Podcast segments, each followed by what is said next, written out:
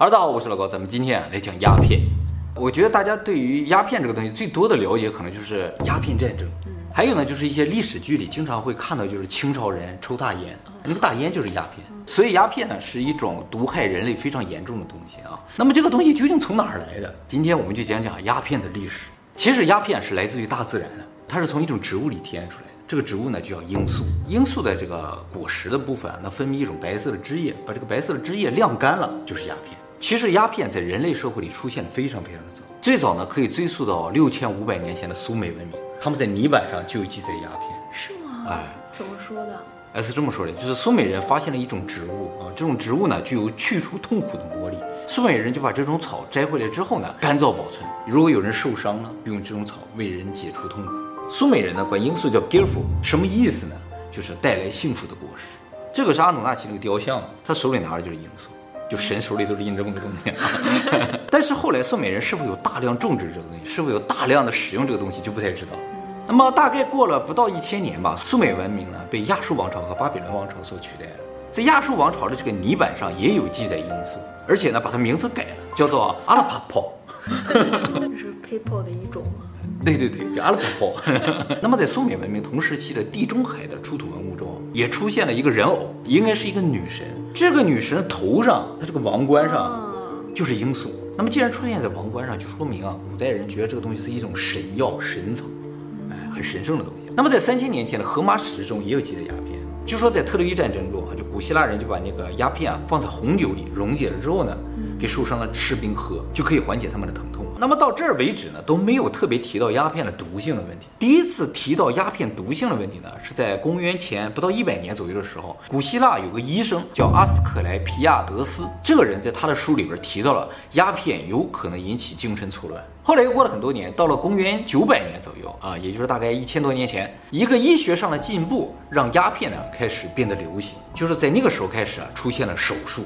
那么要做手术的话，就需要找到一种镇痛的药物。当时尝试了很多种东西，比如说酒精，比如说催眠，各种事情都尝试过，发现鸦片的作用是最好。于是呢，从那个时候开始大量种植鸦片啊。不过呢，也正因为手术中开始使用鸦片了，鸦片的问题点也渐渐体现出来。当时发现这个东西最大的一个问题呢，就是在长期不断的摄取当中呢，它就会成瘾。成瘾之后，如果突然终止使用的话，就引发戒断反应。就是焦虑啊、失眠啊，严重的会出现身体的抽搐啊，而且如果一次摄取太多量的话，会导致人的死亡啊，就说明它是有毒的。但即使知道这个东西有毒啊，人们也没有停止使用这个东西，因为它的医药价值太高了。就是相对于它的这些弱点，它的好处是很明显的。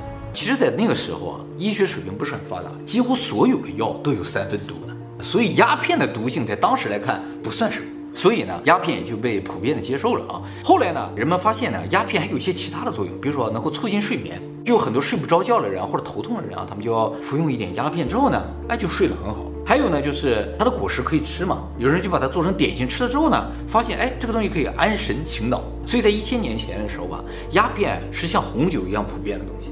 其实酒精和鸦片在效果上是非常类似的，酒精也有麻醉效果，也可以在医药上使用，酒精也能成瘾，喝多了也死人，这跟鸦片是一样的。所以当时的人就觉得鸦片可能和酒精是差不多的东西。我可以喝酒，为什么不能吃鸦片呢？后来到中世纪的时候，人们甚至发现啊，把酒精和鸦片掺在一起啊，效果可能更好一点，能够减少鸦片的毒性。因为本身酒精和鸦片的效果是比较类似的嘛，所以用酒精把鸦片稀释了之后，相应的它这个毒性就会减小。于是呢，人们开始把鸦片和葡萄酒、白兰地掺在一起，形成一些镇痛药物。这个药呢叫做劳达努姆，在当时是非常受欢迎，就像当年的可口可乐一样。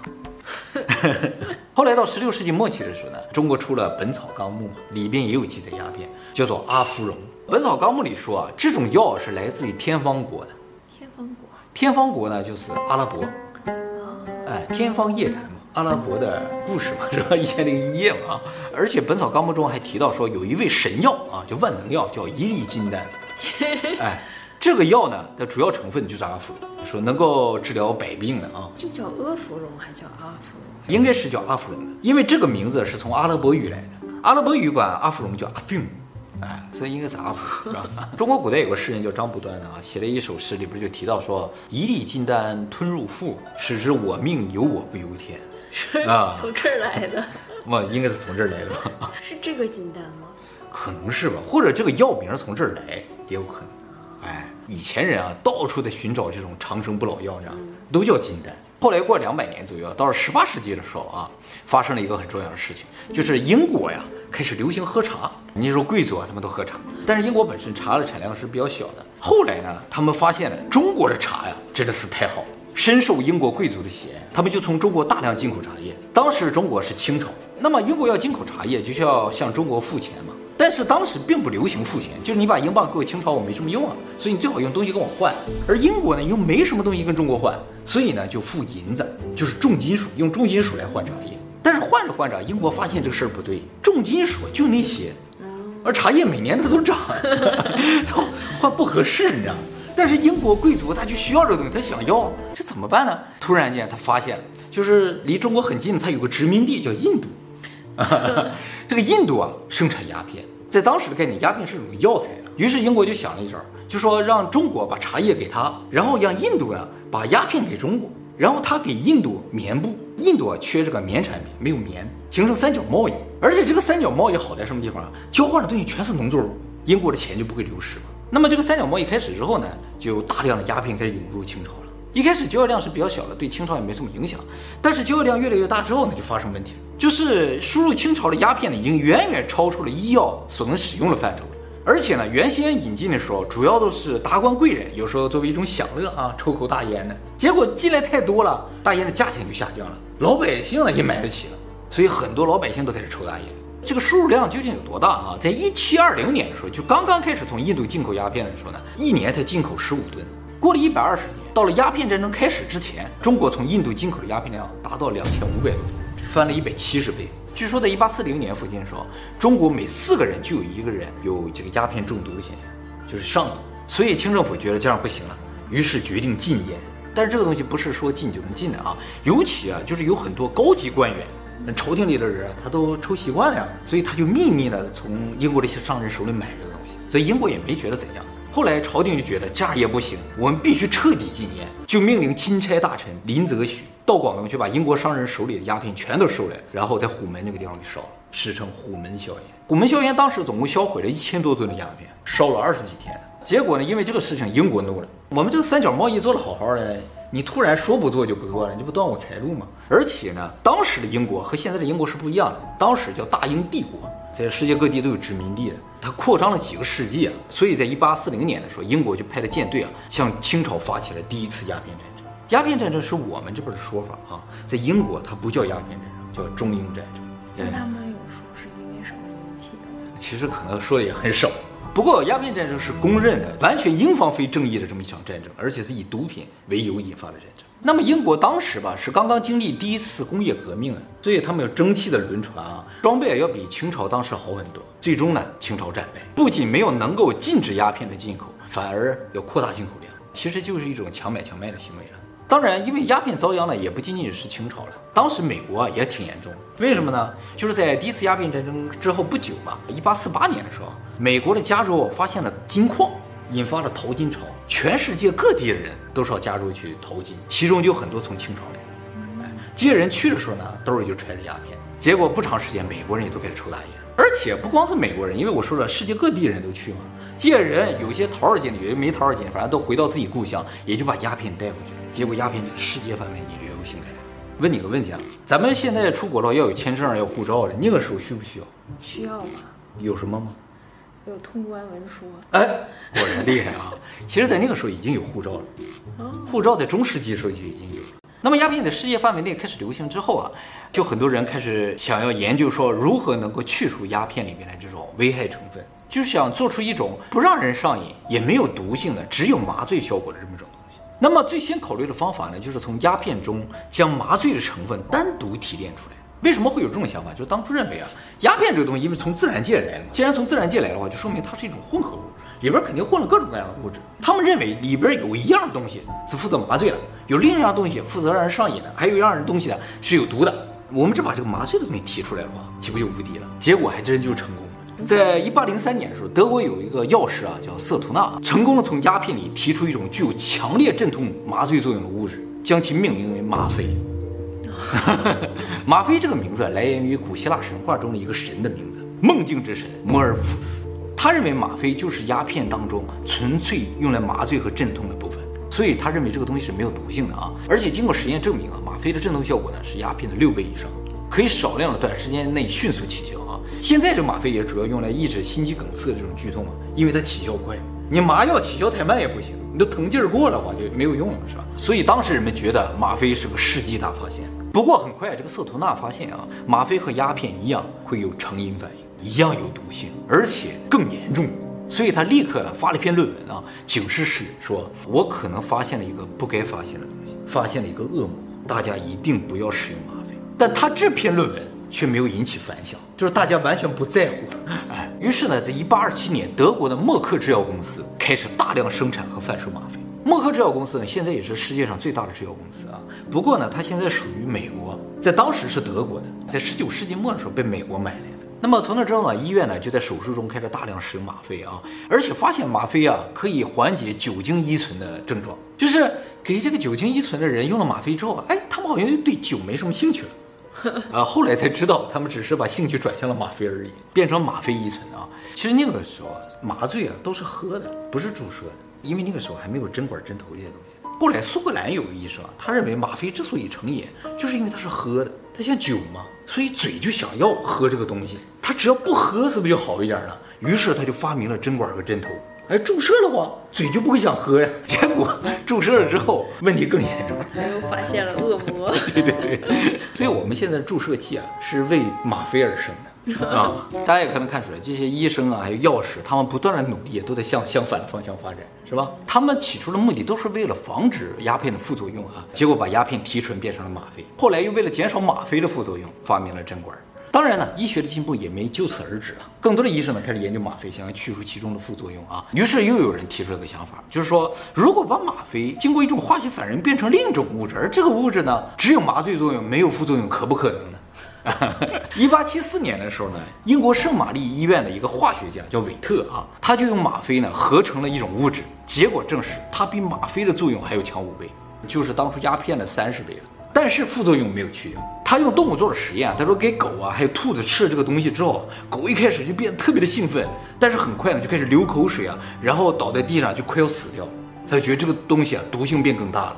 不行，他就把这个东西销毁了，然后发了一篇论文，说我合成了这么个东西之后呢，发现这是一个失败，只是增强它的作用，却没有消掉它的副作用。结果这篇论文呢，在二十年后被德国的另一家制药公司叫贝尔制药公司呢发现了。这个贝尔制药公司觉得这个东西既然有吗啡的五倍的效果，那么使用量就应该可以降到五分之一。如果使用量减小的话，副作用按理来说会减小啊。啊，他们是这个理论了啊。这个制药公司呢，马上就按照论文啊合成了这种东西。然后呢，找了几个人来做了一些临床实验，就找了几个人，实验的时间呢也只有一个月左右。哎，说哎，好像没有什么明显的成瘾反应。他们觉得这个东西应该就可以替代吗啡，成为一种完美的麻醉药物，将其取名为海洛因，开始贩售啊。宣传语也写的是没有副作用的吗啡。哎，这个海洛因一词啊，来自于德语，意思呢是英雄，说服用了这个东西，感觉就像英雄一样。就觉觉得自己很厉害那种啊！当初贝尔公司发售海洛因的时候，是以止咳糖浆的形式发售。那么由于一开始这个止咳糖浆里边含有的海洛因也非常的少，所以确实在短时间内没有人出现什么成瘾反应。但时间长了之后呢，就大量的人出现了成瘾反应。仅仅二十年的时间里面，纽约市就这一个市就出现了至少二十万的海洛因中毒者，而且当时绝大多数的吗啡中毒者都变成了海洛因中毒者。那么后来呢，这个海洛因就被称作叫做毒品之王，它是目前已知最毒、依赖性最高的一种毒。其实他们怎么发现这个成因反应，你知道吗？就是如果这种制药公司卖的是镇痛药，哪一种镇痛药在哪一年开始突然间爆卖，他们就说啊，糟了，这玩意儿出现成因反应了。那么医学家为什么在镇痛药这个地方做出这么大的努力呢？镇痛药真的这么重要吗？其实啊，大家都生活在幸福的年代，没有感觉啊。在古代的时候，医学不是很进步的时候，想要去除痛苦这种欲望啊是非常强烈的。而且呢，从鸦片战争之后吧，世界大战基本上就没停过。每次世界大战都需要大量的这种镇痛药。还有就是另一种形式，就是麻醉药啊，能够减少士兵对于战争的恐惧感。像二战的时候，日本的飞行员啊，他们在上飞机之前都要吸食鸦片，要不没人敢上去。所以只要有战争，这个毒品就会泛滥。当然，在现在了，不管是鸦片还是任何一种镇痛药物、麻醉药物，都是由国家严格管控。所有医疗目的以外的使用都是被严格禁止，是违法的。不过现在仍然有很多国家毒品问题非常严重啊。世界上毒品问题最为严重的发达国家呢，就是美国。美国每年因为毒品死亡的人数在不断的增加，最新的统计结果呢，平均每天因为毒品死亡达到两百人啊，一年呢将近十万人。那么这么有害的东西，是否能够彻底清除呢？其实彻底管控是有可能的，但彻底清除是没有可能，就是因为它仍然是不可替代的一种麻醉剂，在手术上，尤其是现在这种癌症治疗上是非常重要的。其实啊，现在发现了，纯粹用来镇痛的时候，麻醉药物是不太容易成瘾。最可怕的是，你在没有痛苦的时候使用麻醉药物是非常容易成瘾。啊，有痛苦的时候使用，就是在有痛苦的时候，他去抑制这种痛苦的话。形成这种奖励回路的可能性是比较小的，但是如果你没有痛苦，它就真的出现奖励回路了，就成瘾了。那么除了这种镇痛药物之外啊，几千年来人们也在寻找其他的镇痛的方法，比如说啊，神经压迫，比如我胳膊疼啊，我就压着这个神经让它麻了，它不就不疼了吗？哎，这种方法也是有的，但是起效比较慢，而且呢，有一些部位是没有办法实施的。还有呢，就是电击，你做手术的时候呢，你只要清醒了，马上一个电流让你昏过去。然后呢，你就可以继续做手术了，就是不断的击晕。这个电流是由自己控制的，就是自己感觉到疼，你一拨一下就晕了。大夫不是去看说啊你行不行，不看，你自己控制。这个在上世纪七十年代的时候试验过一段时间，但是大部分患者还是选用麻药了，最终这个也就放弃了啊。而且这种击晕也不是绝对安全的。绝对不安全，绝对不安全。那么刚才说了，就是在痛苦的情况下使用麻药呢，其实相对来说成瘾的可能性是比较小的，但是并不代表它没有成瘾的可能性。还有就是成瘾的可能性虽然减小了，但是副作用仍然存在啊，就是恶心啊、头痛啊，然后意识不清醒啊，严重的话会出现呕吐啊、痉挛这种情况仍然是存在。服用大量的话仍然会死亡。还有就是目前已知啊，大部分的镇痛剂啊、麻药啊，通常第一次使用都是不会上瘾。也正因为它不会立刻上瘾，所以呢才有更大的危害。什么东西一碰到就死的话，人是绝对不会碰的。就因为很多人可能第一次碰到这个麻醉剂之后，觉得哎，我怎么没上瘾呢？他就觉得这个东西没有危险。其实它是一种慢性毒药。烈毒的话，什么鹤顶红啊，或者是氰化钾的话，大家肯定不碰了。但是慢性毒药你就不知道了，一点点让你死，这种是最可怕的。酒就是慢性的。哎，没错。就从成瘾的角度来说的话。就依存性而言的话，酒是超过海洛因的，所有这种麻药里边第一名。哎，酒精就是这么可怕的。那很多人也没有瘾啊，就因为它上瘾慢，你知道吗？